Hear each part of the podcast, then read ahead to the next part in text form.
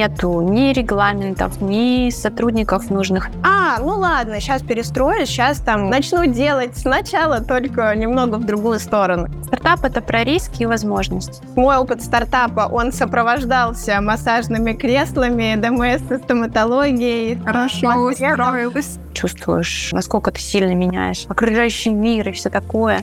Привет! Это подкаст «Карьера без багов». Здесь мы говорим с менеджерами и ай ти-специалистами о волнующих нас карьерных и жизненных темах. Обмениваемся опытом, мемами и просто живем. Меня зовут Лена. Я помогаю специалистам и руководителям увидеть смысл в своей карьере, наладить работу команды, получить повышение и долгожданный оффер. Замечали, что каждый второй хочет работать в Яндекс, Озон или, например, эм тэ эс. И, конечно, не торговым представителем, хотя против этой профессии, честно, ничего не имею, а менеджером, и желательно топ. Иногда кажется, что только в крупных компаниях и можно работать, честно говоря, просто потому что других вариантов как будто бы нет. Их вакансий действительно может быть в процентном соотношении больше. Но, конечно, это не так. И в биографии практически каждого специалиста в ай ти есть свой стартап. Сегодня я пригласила Ольгу, проджект-менеджера Озон, и Анну, эйч ар-дженералиста Сколковского ай ти-стартапа, чтобы разобрать их личный опыт работы в крупных компаниях и только начинающих набирать обороты проектов. Как вы знаете, подкаст мы делим на две части. В первой поговорим о личном опыте наших спикеров, о том, кому же стартап может подойти, каким должен быть человек, что мотивирует идти в стартап, и отличаются ли люди, которые работают в корпорации и стартапе. А ведь окружение — это очень важно, это действительно влияет влияет на твой карьерный путь. Во второй же части мы обсудим процесс трудоустройства, отличия по уровню заработной платы в корпорации, стартапе. В общем, там тоже будет много интересного. Вторая часть выйдет ровно через неделю, так что рекомендую послушать сейчас первую и запланировать время на прослушивание второй. Мы начинаем. Аня, Оля, привет! Привет! Привет! В одном из первых выпусков подкаста мы уже говорили о том, что у каждого уважающего себя специалиста должен быть в карьере хотя бы один стартап. Насколько я знаю из вашей истории, у вас такое как раз есть. Расскажите, сколько стартапов было в вашей жизни, как вы туда вообще там попадали, как это происходило и как вы докатились вообще до жизни такой. Так, ну у меня на самом деле был один всего стартап, вот в котором я сейчас работаю, по сути, да, вот если классическую брать определение стартапа, то это вот он и есть. Докатился очень просто, меня просто пригласили, и все, как-то вот так я быстро попала. Нужен был специалист, я была относительно свободна, до этого я работала в классической компании, в торговой, была эйч ар-дженералистом. После этого у меня были какие-то свои проекты, связанные с обучением, с подбором, ну, такие разные. И потом случился стартап, и я была очень рада попробовать что-то новое. А скажи, как вообще находят сколковские эти стартапы себе эйч ар-дженералистов? Ты говоришь, что тебя прям пригласили. Да, меня пригласили. Ну, такое комьюнити эйч ар существует, и если ну, мы друг друга хорошо знаем в каких-то определенных компаниях, общаемся, и здесь была такая через знакомого специалиста. То есть меня порекомендовали, по рекомендации, по сути. Рефералочка в действии. Да. Спасибо ну, большое. Да. Оль, расскажешь? Да, конечно. У меня такая как бы интересная история, не стартап в его классическом понимании, да, что там я где-то в гараже делаю какой-то проект или еще что-то. У меня был опыт один в стартапе, но этот стартап был внутри корпорации. То есть как раз-таки мое прошлое место работы, это был вот этот стартап внутри Яндекса. Как я туда попала? Я попала туда через стажировку. Это было там в конце моего третьего курса. Конечно же, мне все было Было интересно, я бралась вообще за все, что только мне не предлагают, вот, и мне очень понравилась идея описания проекта, то, что все нужно делать с нуля, то, что ты можешь сам приложить руку к чему-то, что потом вырастет, да, и там есть шанс построить что-то классное, новое, вот, и у меня, у меня, конечно, были сомнения, я боялась, что я там не справлюсь, что, может быть, с учебой не смогу это совмещать, и вообще там как. Были варианты выбрать что-то более простое, так скажем, но я решила рискнуть, и на самом деле я очень рада, что попробовала войти в такой проект, проработала там два года, и честно скажу, что это там чуть ли не лучший опыт, ну, пока у меня, конечно, не такой там огромный многолетний опыт, но я точно могу сказать, что вот этот стартап мне очень много всего классного дал. Оля, вот ты уже упоминала про такую эмоциональную составляющую, что тебе там было страшно идти, а потом ты там ощущала себя реализованной во многом. А скажи, вот что вообще ты ощущала от работы в стартапе? То есть были ли радостные моменты, горестные моменты? Вот как ты вообще этот опыт проживала? В самом начале, да, то есть когда я только пришла, у меня был опыт э, стажировки в компании Volvo, то есть, тем не менее, опыт уже какой-то был, но это совсем не сравнится там с темпами Яндекса, конечно же, вот, но тем не менее, вначале мне действительно было страшно, я боялась не справиться, то есть так как на тебя сразу кладут какую-то ответственность, то есть тебе говорят, а вот посмотри, попробуй, поресерч, а что там с поддержкой, и вообще, что можно сделать? Эзы нет ничего. To be, ну, придумай, сделай. И на первых этапах, наверное, там первые несколько месяцев я прям постоянно двадцать четыре на семь думала о том, а как, а что, изучала, а что есть где-то у конкурентов, и вообще там как сделать. Ну, короче, чувствовала гиперответственность. Потом, по мере того, как я вливалась и понимала, что, а, ну нормально, вроде я справляюсь. Вот такими как бы шажками идешь, видишь, что там что-то получается. И по мере вот этого становилось спокойнее, уже гораздо легче было брать на себя ответственность в каких-то более там обширных задачах и там проектах внутри этого стартапа. Вот. Но, конечно, этап вот это, ну, не этап, а момент э, волнения постоянного и вот такого напряжения, он был всегда, потому что вот ты, вот тебе дали какую-то зону ответственности, да, или не одну, а, скорее всего, в стартапе это вот все. И ты чувствуешь, что да, если ты это сейчас как бы не сделаешь, то ну, никто за тебя это не сделает. Прям Оля говорит, и я прямо это переживаю, да, вообще. Есть понимание, что что-то должно быть, но как это сделать и, и какими способами, понимания нет ни у кого. То есть нету ни регламентов, ни сотрудников нужных на местах, да, то есть непонимание, как это можно э, сделать, организовать. И все нужно придумывать, создавать с нуля, брать большую, да, действительно ответственность и разбираться во многом. И тут действительно Оля тоже затронула момент, что ты берешь сразу много областей, то есть и здесь ты должен посмотреть с этой стороны, как это может быть. И вот здесь соломки подложить, и здесь придумать, как это возможно. То есть здесь такой вот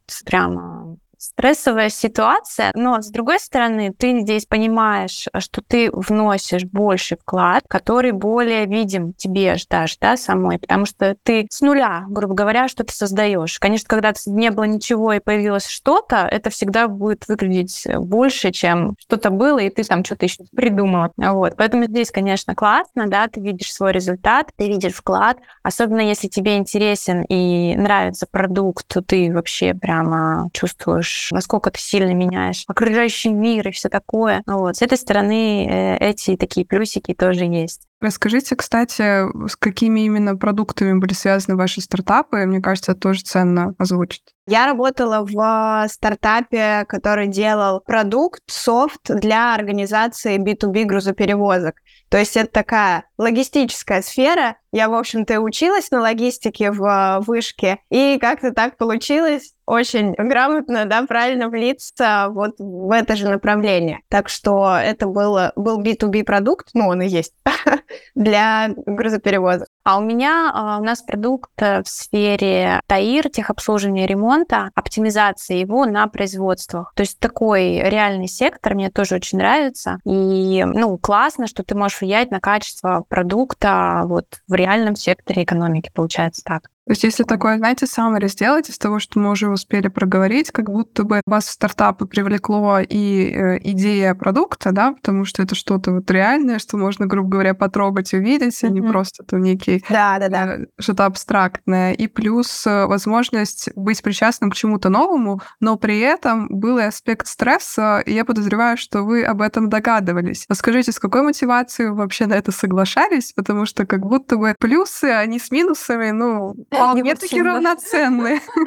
Да, немножко авантюризма в жизни должно быть. На самом деле очень интересно попробовать, потому что это как и проверка себя, и возможность проявиться. И плюс, до этого я работала в обычных компаниях, а здесь это ай ти-сфера, и мне нужно было, вот я очень хотела в ай ти-шку попасть. И это как, как бы хороший, кстати, старт для тех, кто хочет там перейти из одной области в другую, и сложно попасть в ай ти, то через стартап, мне кажется, очень даже вариант неплохой. Такое слабоумие и отвага. Слабоумие и отвага, да. Да, это точно. А, ну, у меня, на самом деле, тоже какой-то вот новый челлендж себе, да, то есть я там какое-то время работала в Volvo, как я уже и сказала, и мне стало уже как бы скучно. Я подумала, так, ну, вот столько всего вокруг, я хочу какого-то движа, мне нужно еще что-то нового, интересного, такого амбициозного, чтобы вот сделать и потом там гордиться этим условно. И, конечно, да, вот этот авантюризм, что ты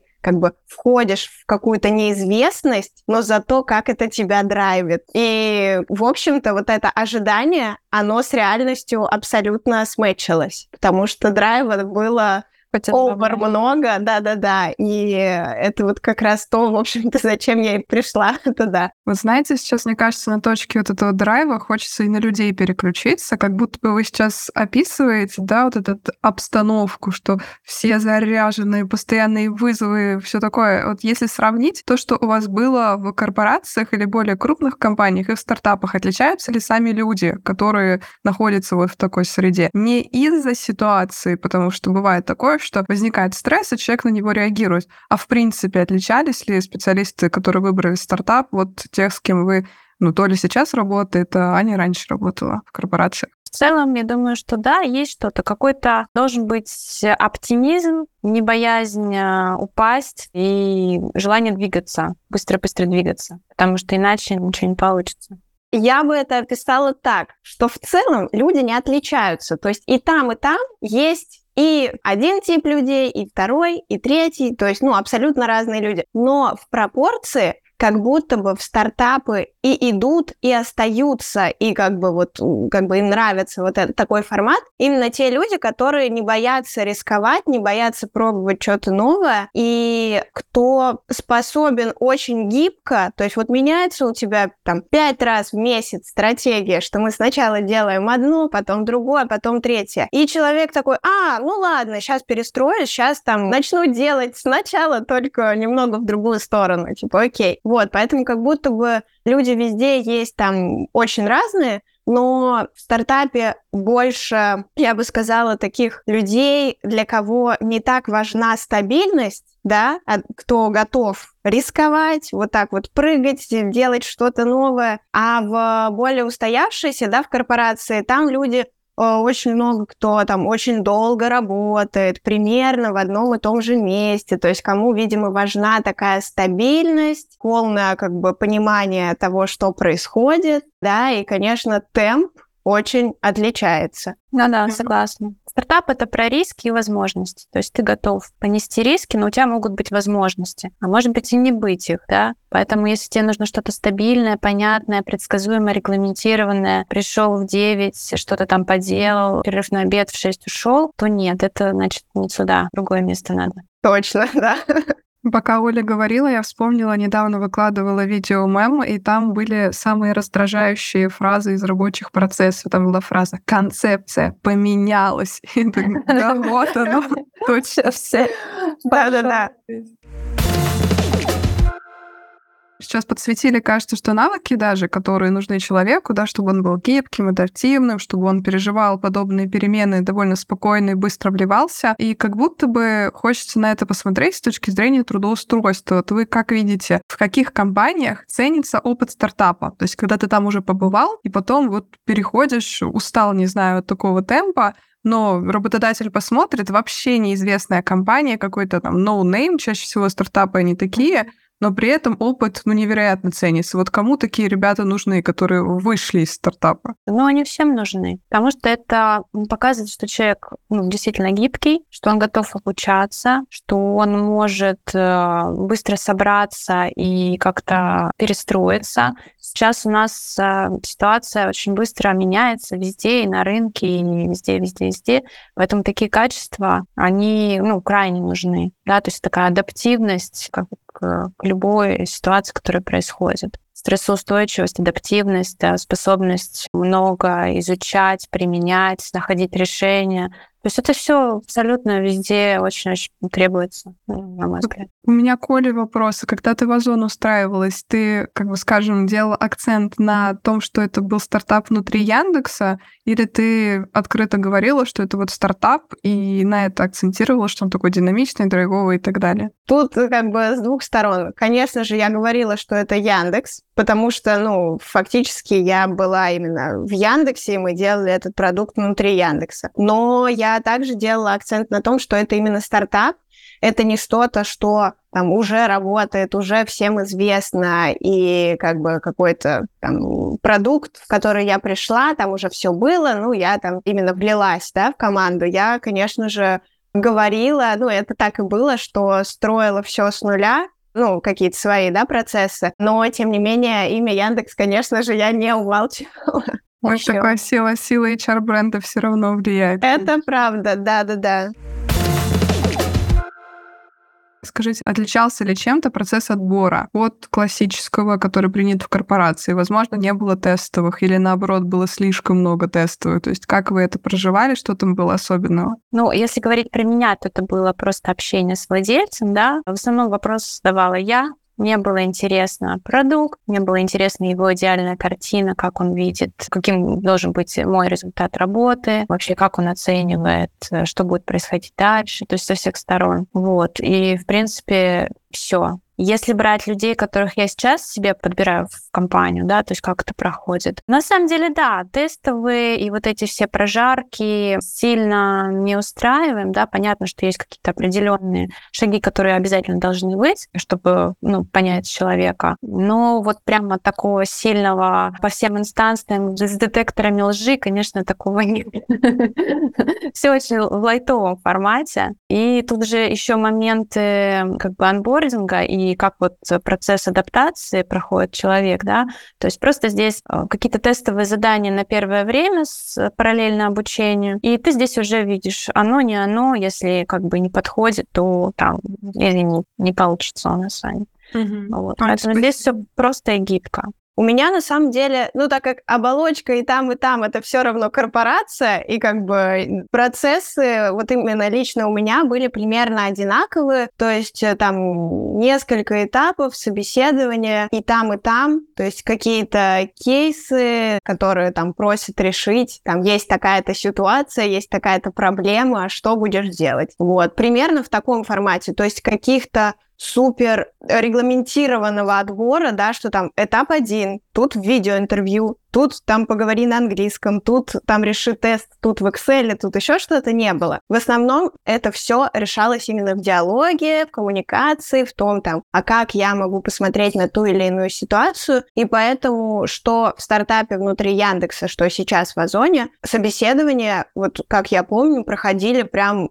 очень аналогично. На что я тоже сильно обращаю внимание, это именно, чему человек откликается, чем его зацепил продукт. Ну, понятно, что это везде эта информация нужна, но здесь как бы особенно, потому что человек должен понимать, куда он идет, и его должно действительно проявить вот эта история, чем он будет заниматься, на какой продукт, какой он вклад будет вносить, как будет этот э, продукт менять окружение, там, окружающий мир и так далее. Это важный момент тоже. А давайте на собеседовании еще остановимся. Вы говорили, что как будто бы проходит примерно одинаково. А не было ли у вас ощущения, например, что в стартапе это более неформальная коммуникация, чем в корпорации? Потому что, насколько я замечаю, стартапы хотят создать такую прям команду а-ля семью, в плане, что друзья, все такие открытые, понимают друг друга, одинаково проводят свободное время. В корпорации как будто бы это тоже желательно, но не то чтобы обязательно, потому что в первую очередь проверяют по довольно мощному листу, списку требований. Вот как вы замечали подобные отличия? Ну, на «ты» общаемся. Да, все-таки найти среда.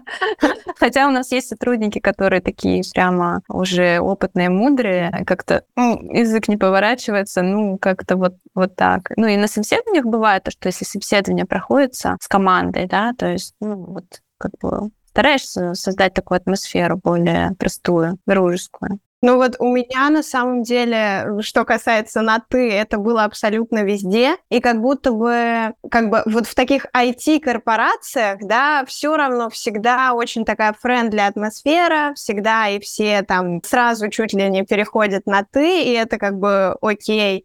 Там иногда мне рассказывали, что там на собеседовании там кто-то то ли эйч ар, то ли что-то такое сидел на даче, просто там деревья, все отлично, лето. То есть этого вообще не боятся, не стесняются, и как будто бы в корпорациях, которые в ай ти, это окей. И также, наверное, в стартапах. То есть если мы будем говорить о чем-то там более таком как бы регламентированном, там в банках вряд ли, наверное, вот в таком формате там совет будет проходить. Хотя, кто знает.